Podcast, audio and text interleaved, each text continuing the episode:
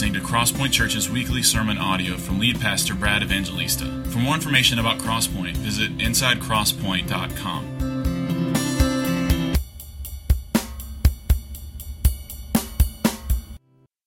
Let's get into it. First Peter chapter one.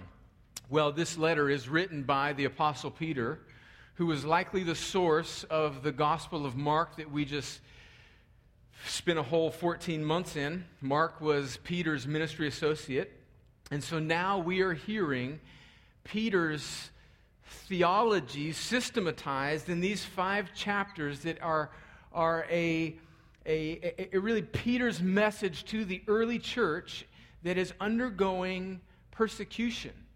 Probably written in the early sixties A D, probably before the real intense persecution that happened in the life of the early church a, a few years and decades later by the Emperor Nero, where he actually started to, to kill and martyr Christians. At this point, the persecution and the trial and the suffering that the early church is undergoing is much like probably the persecution and trial that we undergo. It's cultural, it's it's it's social, there's scorn Uh, upon the, the message of, of Christ. And you know, the world has always been like it is today in a sense that it's okay if you have your beliefs, but the moment that you say that those beliefs have authority on the world, which is what the gospel does, it's not just one amongst many, it is the authoritative message of Jesus, the Savior King who comes to lay claim on his creation, that becomes controversial.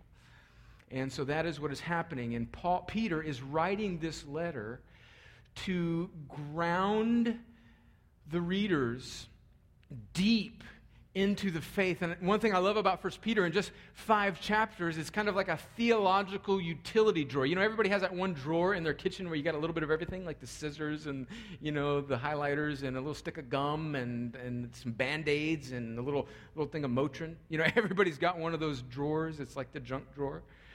I'm not calling First Peter junk. I'm saying, though, that that it is like a utility drawer. It's got a little bit of the whole Christian life. It's got the glory. It expounds the glory of God and salvation over and over and over again. It prepares its readers for suffering and trial, which we are guaranteed to experience in this life if we are true Christians. It talks a little bit about the gospel in marriage and husbands and wives. It talks about elders and how they should lead the church. It talks about spiritual warfare, all sorts of things that we'll look at in these coming weeks. But for now, let's read First Peter, just verses one and two. This will be a bit of an introduction into the letter. Now, I want us to see three things as we go through just even these two verses that are so rich. And as we move on, we'll pick up the pace and cover larger portions of First Peter in the coming weeks. But today, just these first two verses. And I want us to see a few things about Peter himself. I want us also to notice a few things about the Christian life. And then I want us to notice a few things about the Trinity and its beautiful and glorious work in salvation. So that's kind of our outline, and we'll have some notes on the screen. I want us to see some things about Peter. I want us to see some things about the Christian life that I think are just absolutely foundational. And then I want us to see some things about the glorious work of our triune God in salvation. So First Peter chapter one, verses one and two. Peter, an apostle of Jesus Christ, to those who are elect exiles of the dispersion in Pontus, Galatia, Cappadocia, Asia, and Bithynia, which those three provinces would make up modern-day Turkey, according to the foreknowledge of God the Father, in the sanctification of the Spirit, for obedience to Jesus Christ, and for sprinkling with his blood, may grace and peace be multiplied to you. Well, let me pray and ask the Lord to help us see these beautiful truths. Father, we come to you in Jesus' name because of the life-giving power of the Holy Spirit. As we gather around this text today, I pray for Christians in this room that you would, as we pray so often, that you would stir our affections for the glory of your name through the work of your Son. I pray that it would warm our hearts and make us more like Jesus. I pray for my friends in this room, and certainly there are some in a crowd this size that do not know Jesus. I pray that by your kind and eternal grace, you would call them out of darkness and into the marvelous light of Jesus by your Spirit, and that you'd give them life and faith and repentance, so that they today even can be born again into a living hope in Jesus. And Lord, I pray after we come around your word that we come around your table, as is our custom as a congregation on the first Sunday of the month, that we would remember Jesus' work on the cross and that we would worship you. Teach us wondrous things out of your word, I pray today, for the glory of your name and for the joy of your people. In Jesus' name, amen. All right, well, verse one starts off by identifying the author of the book, Peter, an apostle of Jesus Christ. And I want us to notice just two brief things about Peter. First, I want us to notice, as, we, as we've been working through the Gospel of Mark and seeing so much about Peter, I want us to notice that Peter's apostleship comes with baggage. Peter's apostleship comes with baggage. Peter was one of the twelve disciples who later became one of the twelve apostles of the church. And so when you see that word in the New Testament, apostle, it is most often, not always, but most often designating a specific one-time in redemptive history office that was occupied by the twelve disciples. So there's these twelve disciples that are following Jesus around, that are particularly close to him. And then Jesus is crucified, is resurrected, and ascended. And he gives these twelve apostles, one of them dropped out there at the end. You remember Judas? And then he's replaced by Matthias in the beginning of the book of Acts. And then we see Paul a little bit later on in the book of Acts getting a, a, a reappearance by the resurrected Jesus and then being commissioned as an apostle. We see these twelve and thirteen and maybe one or two others that are half-brothers of Jesus being called in the New Testament apostles. And that is an important office. It's a one-time in redemptive history office where these men, these specific few men, had a certain authority to be the writers of the scripture that we know of as the New Testament, and also to be the leaders of the early church and establish the doctrine and direction of the early church. And so these, these men have all died. So there is no modern-day apostle, right? So if you maybe grew up in a church, or maybe you go to a church where somebody in that church calls themselves an apostle, kindly close your Bible, quietly exit, because there are no modern-day apostles that have this apostolic office that Peter and the others and Paul had.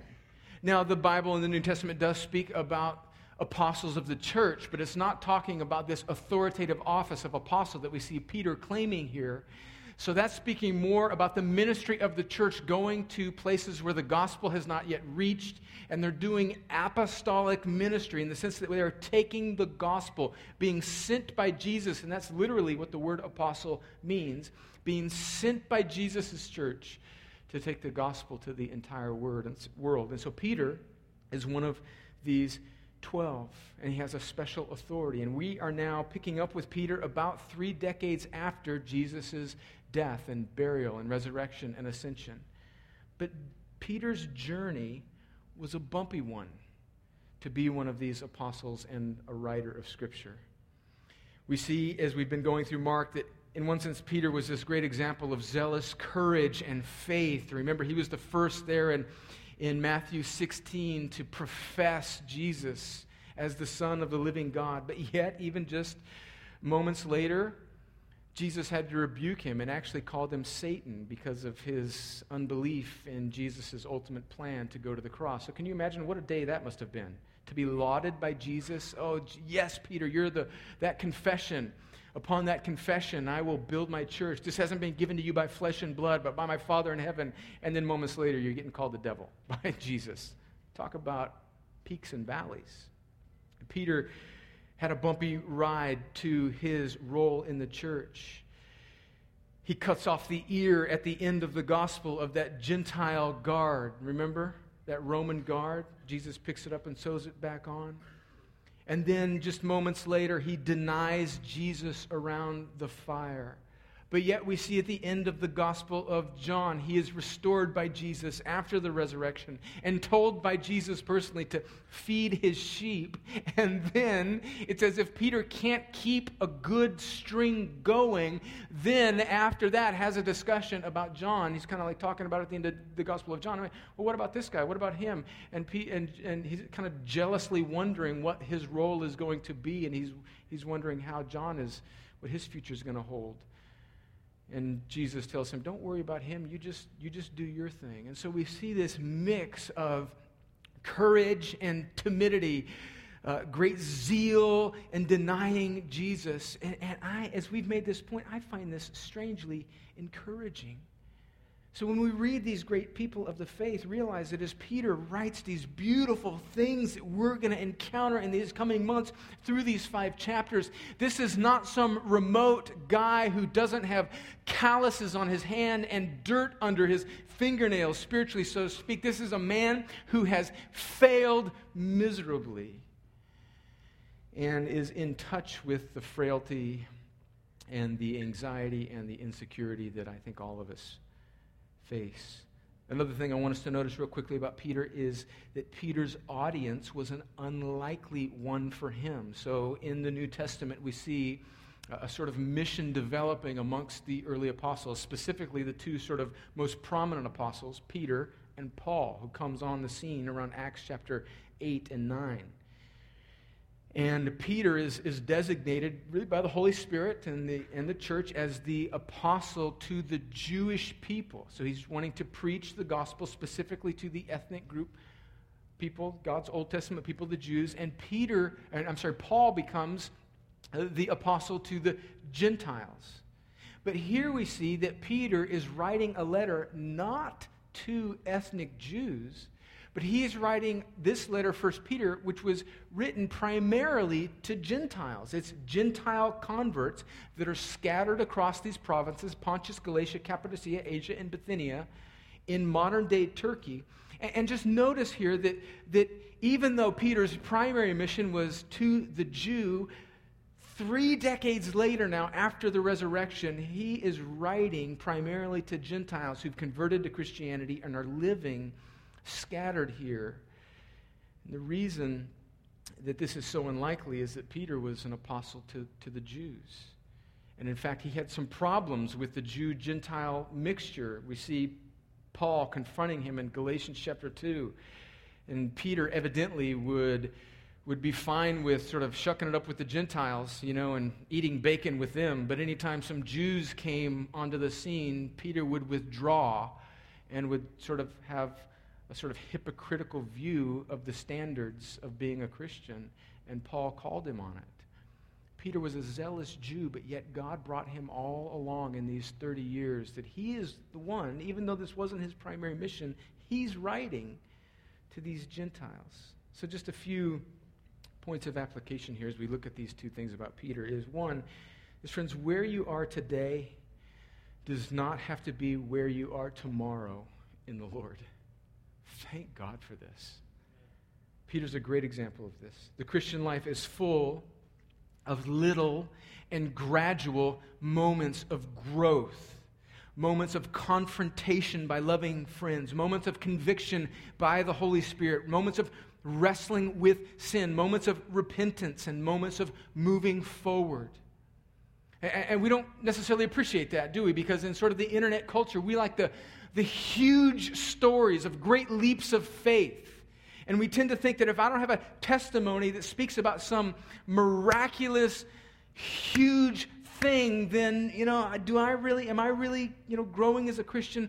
When in reality, the Peter that we're encountering in First Peter that we'll read about is the Peter thirty years after all of these situations that we went through in the Gospel of Mark. And his growth was gradual and small moments of confrontation and conviction and wrestling with sin. Friends, this applies not just to Peter, it applies to, to you and me. I even think of my own life twenty years ago. In the summer of nineteen ninety-three, being stationed as a young lieutenant at Fort Benning, going through a lot of the training that a lot of these young guys are, and I can think about where I was with the Lord. I can think about the things that I was doing and the pursuits that I was involved in. If you would have told me twenty years ago, when I drove and reported into Fort Benning, Georgia, that I would be planting and pastoring a church in this city, friends, I would have looked at you like you were from Jupiter. God has a way of, over the course of time, gradually, through a thousand little decisions, changing us. I see stories of grace even in this congregation. Just this week, Wayne was telling me about how he met with a young couple who is becoming members of this church, and they've been attending this church for a year, maybe a little over a year, and he was telling me about how when they came to this church, the husband was a Christian and the wife was not a Christian. In fact, she was probably hostile to the gospel.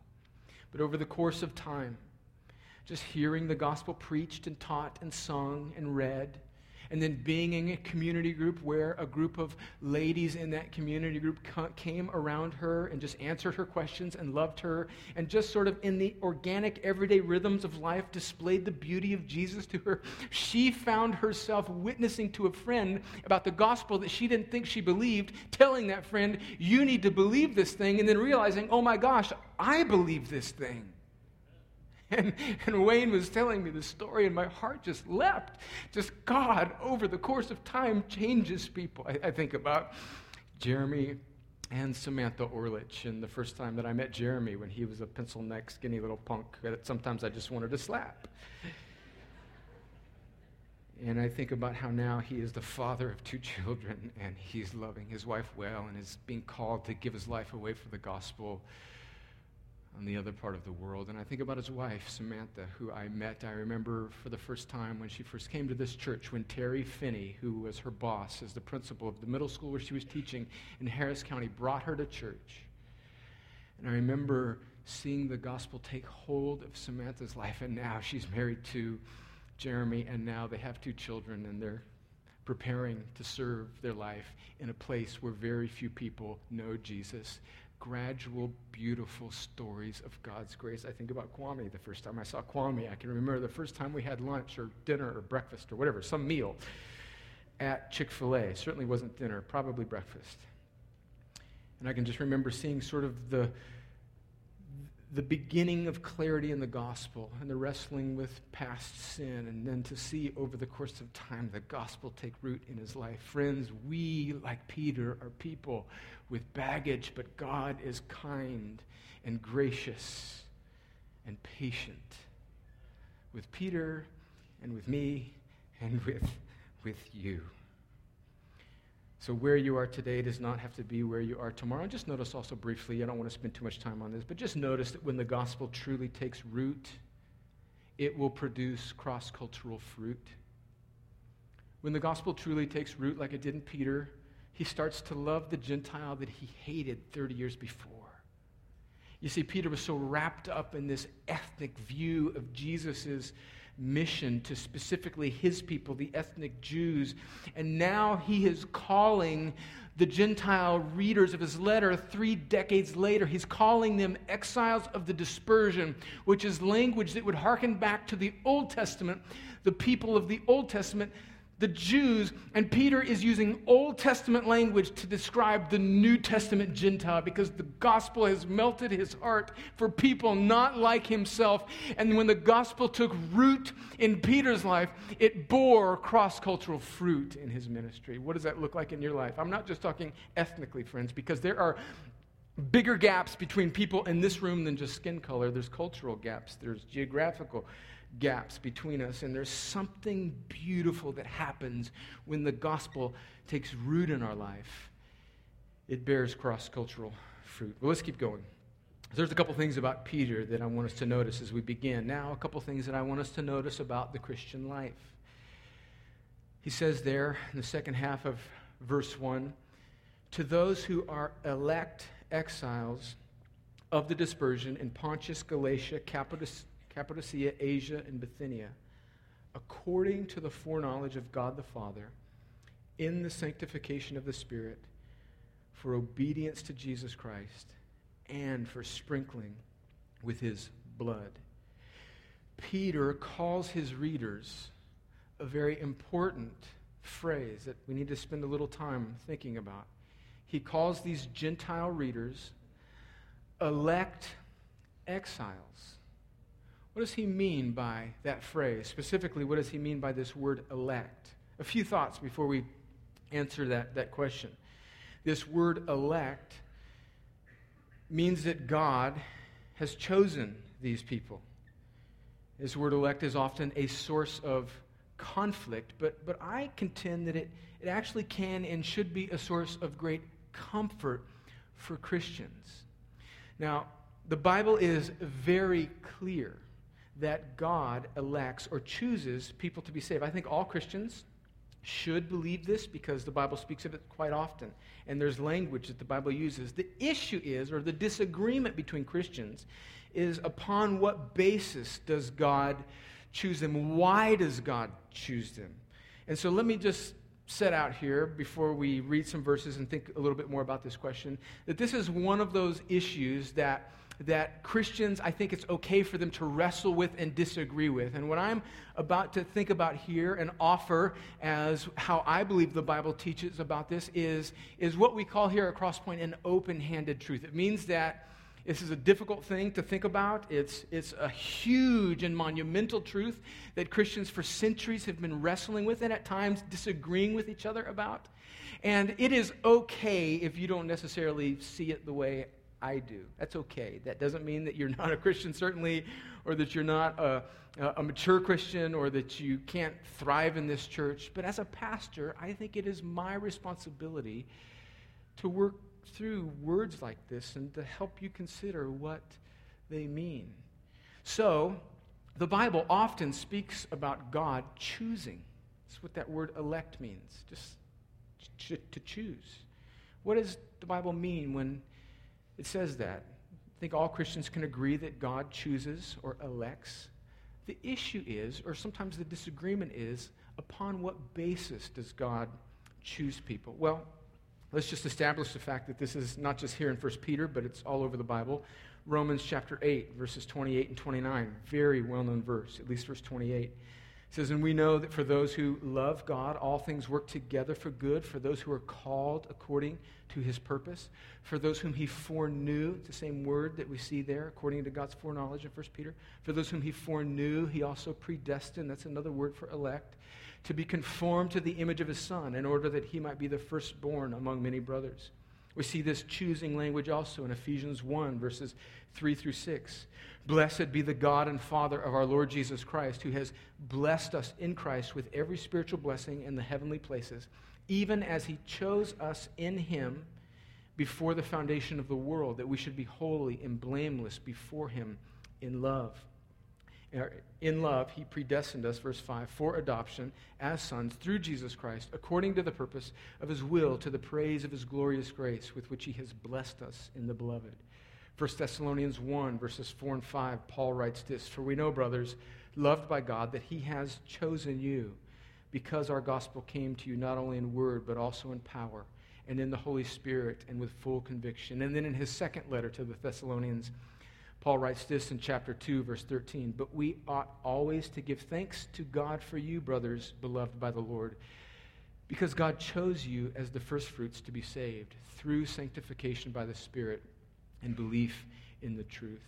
So I, I want you to see there, and we could read many other verses that speak or use this language of God's choosing and election, is that this is a biblical term. So regardless of what you believe, even if you disagree with where I may stand on this issue, I want you to be able to own this word and this concept of God choosing because it's biblical language. So I think all Christians should be able to agree that God chooses. The issue is upon what basis does God choose us? Why does God choose people? And I think we get a clue to the answer of that even in the text that we're reading today. So let's go back to verse, verse one, the second part there. He says that these people are elect exiles. Why?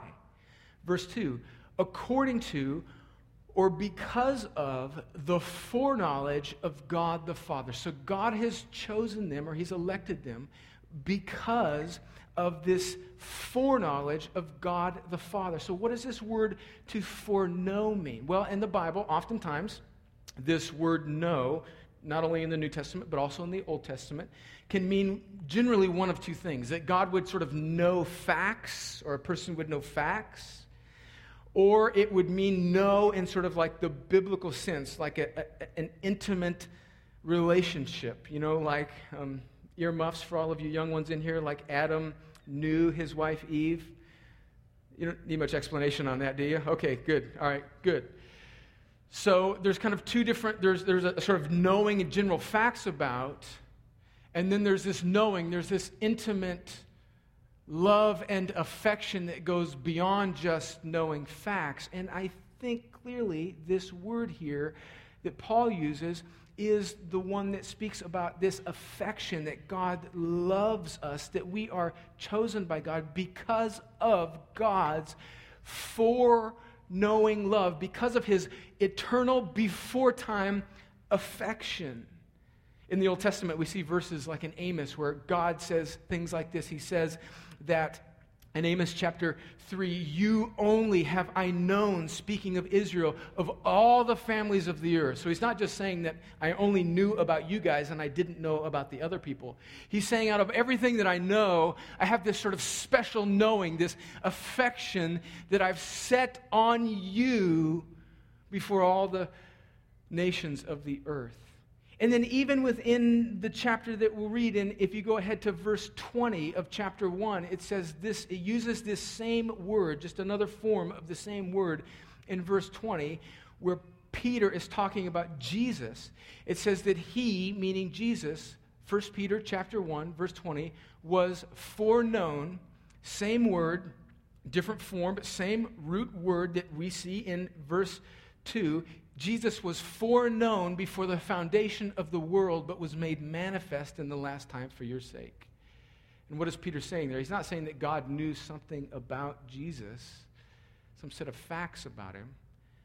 It's that God, in eternity past, this Trinitarian love, God the Father set his love on the Son, and he loved him because he loved him.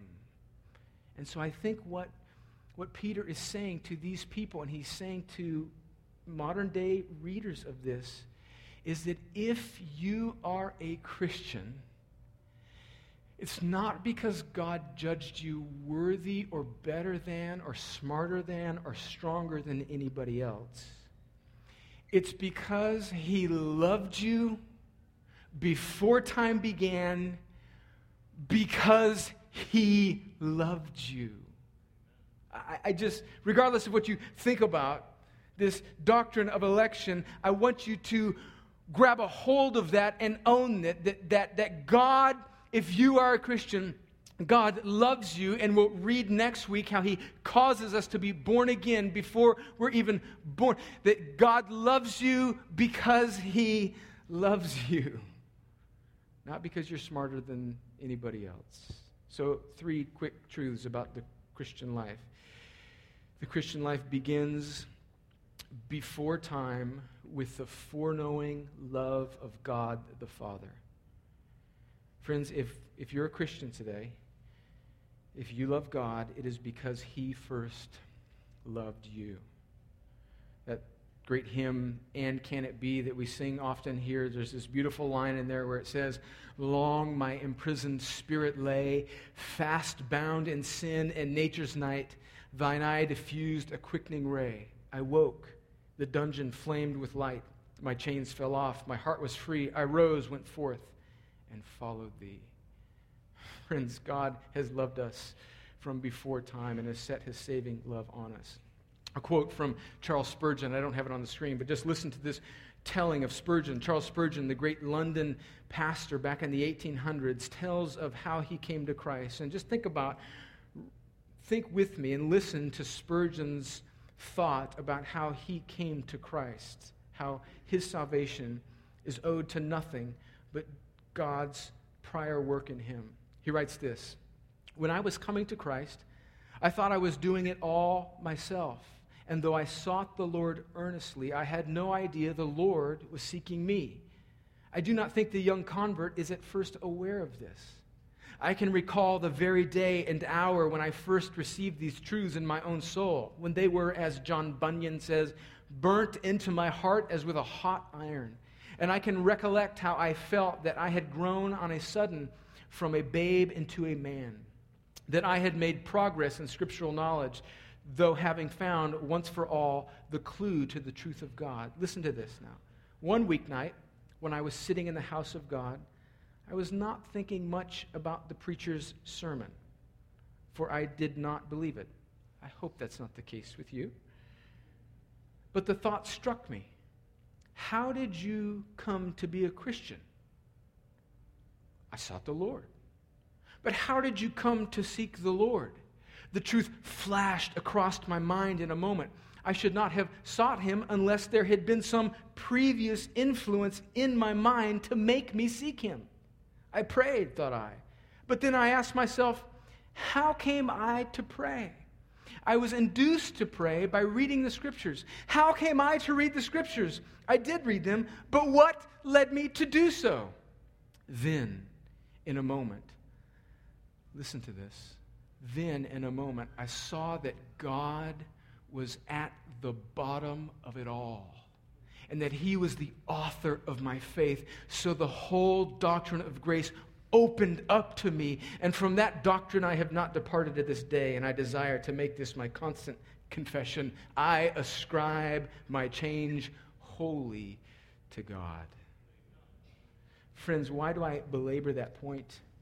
Because one of the things, in fact, in fact, I think the primary thing that Peter is trying to do for his readers and for us is to root them deep in the origins of their salvation so that when the trials come, they can withstand them. Because if his readers and if we today think that our salvation began with us, then friends, it might end with us. But Peter says, no, it began before time in the foreknowing affection of God the Father. Therefore, your salvation, weary Christian, is not yours to lose. As we'll read next week, it is kept in heaven for you, imperishable, undefiled, unfading. And he's wanting to root us not in controversy, but in comfort and confidence. So whatever you believe about that difficult doctrine, friends, I plead with you to believe this, that the glory for your salvation is God's alone, and he has rooted you deep in his heart and in his mind before the foundations of the earth, and has set his saving fatherly affection on you, and then in time has caused you to willingly respond to the gospel and exercise faith and repentance and trust in Jesus so that you might be his forever. And friends, I think we need that. We need to wrestle with that and own that, for the sake of our withstanding the storm of life. So the Christian life begins before time with the foreknowing love of God the Father. Secondly, real quick, things we see about the Christian life. It is a sojourn on earth because heaven is our home. Notice what he calls these people. He calls them elect what? Elect homesteaders? No. He calls them elect exiles. This word exile is not a social status, but a spiritual one. It refers to their temporary spiritual status as sojourners, as passers through here in this life. He is telling them that this world is not their home. So these seventy or eighty or ninety years or whatever it is that God gives us here is not ultimately life. In fact, we even, I think, even trick ourselves when we call death, what comes after death, afterlife. It's, it's actually the beginning of eternal life, isn't it? Death is just a passageway into the beginning of eternal life. Now, friends, Paul is, is wanting to show these people, and we'll see as we read these five chapters, that this world, this life, the things of this life, the futile ways that previously described our life are not what truly matters, that, that heaven is our home, and our true life, our salvation, as we'll read next week, is kept in heaven for us, and it is a salvation that waits to be fully realized on that day. Now, confession, and this may trouble some of you, but uh, it is what it is. I confess that I cognitively and doctrinally and spiritually believe in eternity in heaven, but I don't n- nearly as much like experientially believe that, because I white knuckle this world. Don't you too sometimes? Come on, somebody else, just give me mercy. Just make the preacher not feel like a complete hypocrite up here. I mean, I white knuckle this world, right? I mean, just, just saunter up next to me at any discussion I'm having with my kids about their grades or their development or the growth of this church or anything that sort of, it's any sort of metric or measuring stick about this life. And and, and, and some little, little crevice of my heart, there'll still be some anxiety, you know, like, like I've got to, I've got to, I've got to perform. I, you know, these eighty years, man, I, I, it's all about now. And, and there's something otherworldly that Peter is pointing us to. He's wanting to tell us that we are sojourners and exiles. Well, I'm belaboring the point. I think you have the idea. Finally, quickly, the last point on the Christian life is that it exists for obedience to Jesus Christ. So remember what he says there is, according to the foreknowledge of God the Father, in the sanctification of the Spirit, for obedience to Jesus Christ, and for sprinkling with his blood. So we are saved, not so that we can raise our hand at an altar call and go through the membership process of a church and then just kind of continue to live the way we want to live. The Bible knows nothing of a confession of Christ without corresponding, increasing obedience to Jesus for the rest of our earthly life. This does not mean we instantly stop disobeying God. Look at Peter. But it does mean that our hearts have been made new. And the most fundamental thing about a Christian is that they have new desires, and they now start to desire and to obey God. Friends, that's why we don't really do kind of the, maybe the traditional sort of altar call environment here, where we have people raise their hands, and then just because you raise your hand, we sort of slap the Christian tag on you. Now, I'm not saying altar calls are not sometimes helpful things to do, to call people to a decision. But friends, I, I beg of you to see this. You're not saved by your decision. You're saved by the foreknowing love of God. And if you're truly saved, then it will begin to manifest itself in a life that wants to obey increasingly Jesus. Do you see that? So how, how do we know we're Christians? By our love, by our fruit, by, by, by whether or not the root of grace is bearing some fruit in our lives. Decision, yes, we must make them. You must turn from sin. You must repent. But friends, we know that that has taken root in our lives over the course of time as we begin to love Jesus more. So a few points of application from these three things. Christian, your assurance is grounded in God, not in you. Secondly, this world is broken and can never satisfy us, so we should stop looking to it for our satisfaction. And thirdly, about exists, we exist to obey Jesus. Does my life characterize obedience to Jesus? Does yours? It should if you're a Christian. If it doesn't, maybe, maybe you truly need to come to Christ even today. All right, let me finish with this. I want us to see the beautiful work of the Trinity in salvation. So notice in verse two it says that we are Christians according to the foreknowledge of God the Father, in the sanctification of the Spirit, for obedience to Jesus Christ. And notice that last phrase, and for sprinkling with his blood. So how does God in time make us Christians? God comes to us in our state as sinners. He comes to a broken and rebellious congregation, or a re- broken and rebellious creation. And he comes in the form of Jesus, God the Son, God the man. And he lives a perfect life. Where we have disobeyed, he completely obeyed all of God's holiness and righteousness and laws. And he lays down his life on the cross and spills, he sprinkles his blood for us, for all those that would turn and trust in Jesus. And we see this beautiful work of the Trinity, even alluded to in these first few verses. So I want you to see this about the Trinity's work of salvation. I want us to stare at this and marvel at this in the coming weeks. Here's three quick phrases, and then we'll end. The Trinity's work of salvation. The Father plans. The Son accomplishes. And the Spirit applies. The Father, before time began, sets his saving love on you. The Son, in time, comes and bears the wrath of God for our rebellion on the cross and rises from the grave in victory over sin and death. And then the Spirit sanctifies. That word means calls us out, calls us out, and, and then applies and opens up our hearts so that we can see Jesus. The Father before time plans. The Son at the right time accomplishes. And the Spirit in our time and over time applies salvation. How great is our God. Well, this letter is written so that, as he says there at the end of verse two, grace and peace would be multiplied to us. If you're a Christian, I want you to see the beauty and the glory and the grandeur of your salvation.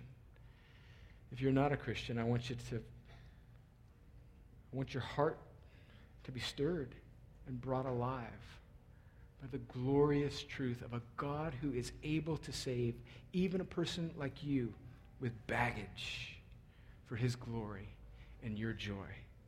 Look to him even now and trust in Jesus. If you want to speak more about this, the pastors will be down front after the end of the service to speak with you about what it means to be a Christian.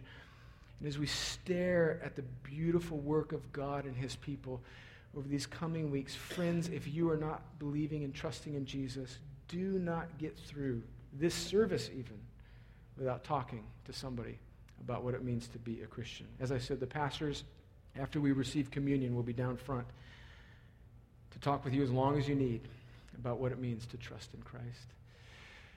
Well, friends, in just a moment, we're going to receive communion as we do on the first Sunday of every month. If you are a believer in Jesus, whether or not you're a member of this church, if you are a believer in Jesus as part of another church that believes this same gospel, you are welcome to come to this table with us. This table contains these elements, this bread that represents Jesus' body that was broken for us, and his blood that represents his blood that was sprinkled, as our text said, it was spilled for us. As we take these elements, we are remembering what Jesus has done in time for our salvation that has been applied to us by the Holy Spirit. If you are not a Christian, you should not partake in this meal, not because we want to be exclusionary, but because we don't want you to proclaim something that you don't yet believe, because that's what we're doing as a faith family, as Christians. We are proclaiming, we're remembering and pro- proclaiming that we are trusting in Christ. And so we don't want you to proclaim that if you're not trusting in Christ, but we're very grateful that you're here. And we want to answer any questions that you have about what Jesus has done, about the gospel, about the Bible.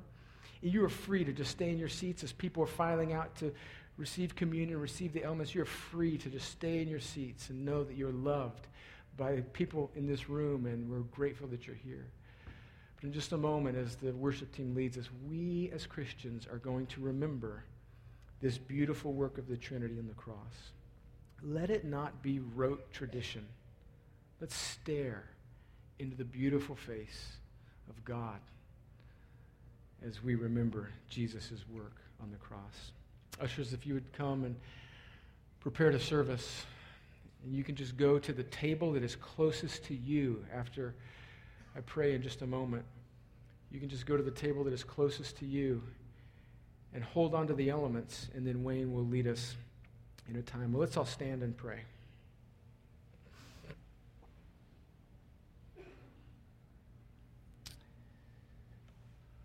Lord, as we come to you now, after having looked at these verses in First Peter that encourage us, Lord willing, that you are mighty to save even basket cases like Peter and us. and that salvation isn't just some sort of impersonal transaction or a mere saving from judgment, but it is the love and affection of a Father who has planned and called us out. Lord, warm our hearts with the beauty of your love for us. Let that beauty stir the hearts of people that are already your children, and let the beauty of that fatherly love melt the heart of the sinner in this room who has not yet trusted in Jesus. God, would you do that? And Father, as we come around your table, I pray that we would remember Jesus Christ and that we would examine ourselves in light of him, that we were sprinkled with his blood, that we were foreknown by you, that we were set apart by the Holy Spirit for joyful obedience to Jesus. Remind us of that today as we take this bread and this cup. In Jesus' name, amen.